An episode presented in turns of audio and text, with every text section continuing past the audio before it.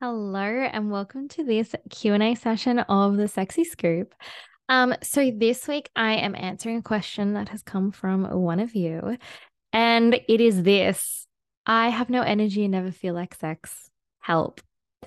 Um, this is something that I have lived through. Um, it's also something that is super duper duper common as far as mothers are concerned.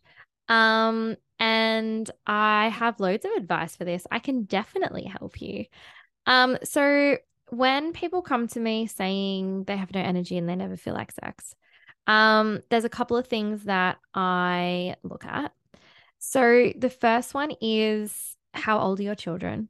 Um, because if you have babies, like newish babies, um, you're still breastfeeding or and your babies aren't sleeping through the night yet, um, then I suggest just giving yourself a little bit of grace to start with. Um, it's really hard having a new baby and it really shakes up your relationship and it really makes sex not a priority anymore.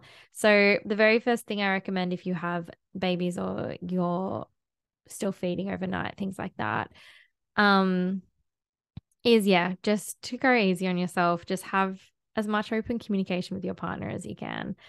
Um, then the next thing is seeing a naturopath or a GP um, or whatever kind of health practitioner you feel comfortable with, and getting some blood tests done to see if you are lacking in any kind of nutrients. Um, I have low iron, and when I'm not regularly taking my supplements or eating well, it definitely affects my energy. And again, like my like your sex drive is the first thing to go um because you know it's not vital to my existence like i need to like you know function like be able to walk and talk and use my brain um and sex rates very low um on the scale of survival so, recommend getting a blood test done and seeing if you have any like hormone imbalances, any nutrient deficiencies, and then addressing those. The other thing is um, what your sleep habits look like.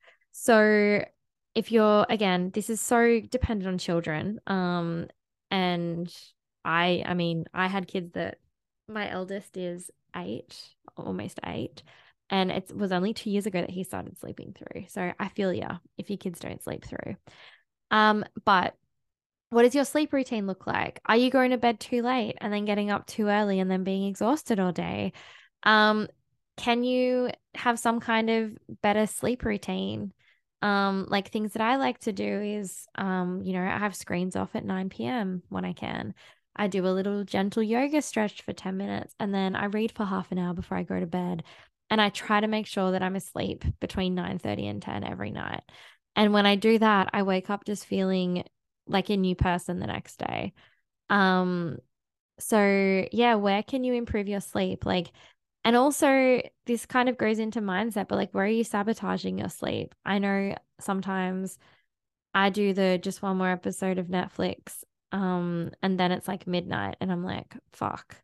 Or I get stuck in like a scrolling what do they call it? Doom scrolling. Um, again, and then, then I'm like, oh fuck, it's midnight, and I've watched like a thousand reels that I don't even remember what any of them were actually about. Um, so yeah, where can you improve habits like that? So for me, what I need to do is I put my phone, my phone stays upstairs, I sleep downstairs, and I put it on to charge at nine o'clock. It also I have this function. I have an Android phone where it turns itself into black and white at nine o'clock. Um, so that kind of signals to me that it's time to put the phone down. Um, yeah. So, you know, looking at bloods, sleep, things like that. First of all, to address the energy issue. If all of that is all good, then your energy is getting sucked elsewhere.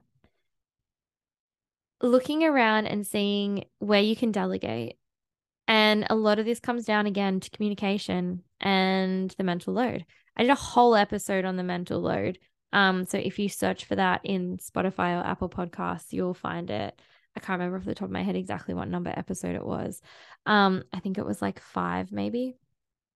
So I did a whole episode explaining the mental load, but mental load in a nutshell is as women, we carry this to-do list in our heads and we're always this is generalized because men men have their own to-do list. I talk about this in the mental load. But like I said, nutshell, you're constantly thinking, thinking, thinking, and organizing for everybody else, including yourself, and making sure that everything's going to be done on time. And it's fucking exhausting. And as women, we take on so much of this and we don't express it to our partners. They don't even know that this is constantly ticking over in our heads.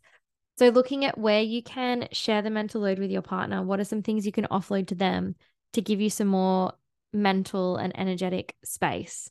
And again, if you want more information on that, check out that podcast episode. It is great. I talk about how Joey and I manage the mental load in our house. Um, so we've addressed like the physical needs, which is like your energy, the blood level, sleep.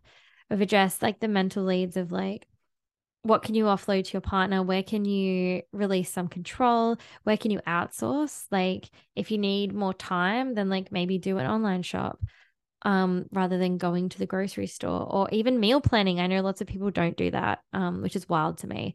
But meal plan and then you know what you're going to cook and then you don't hit four o'clock and everyone's screaming and crying at you and you have no idea what you need to eat for dinner and you have to take everyone to the shops um, just little things like that.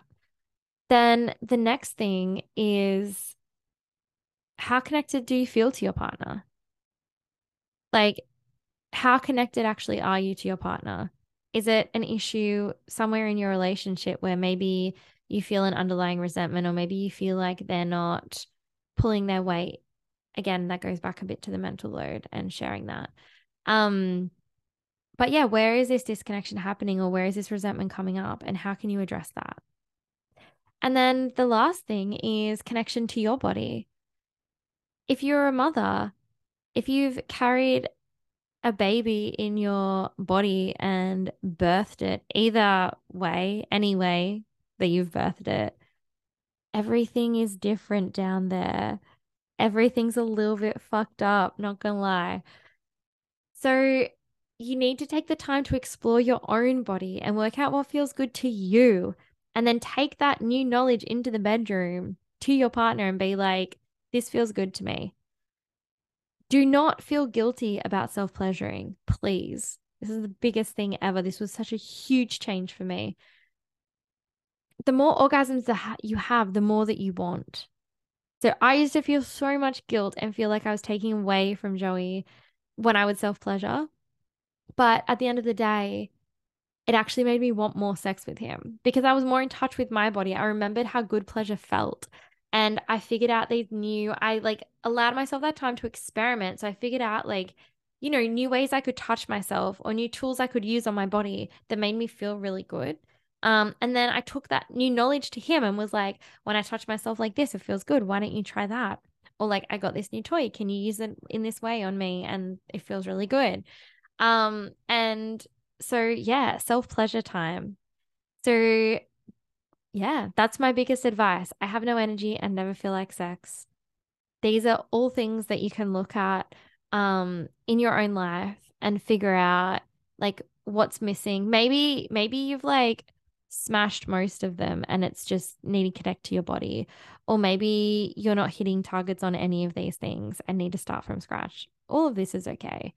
Um, but yeah, it's just about finding out where your energy is going because you say you have no energy. So finding out where your energy is going or where it is being held outside of yourself and then seeing what you can do to get some of that energy back for you and for your partner. Because sex feels fucking good and we should all be enjoying it. So again, hope you enjoyed this episode. If you have a question you'd like me to answer, send it on and I'll answer it in my next episode. Mm-hmm.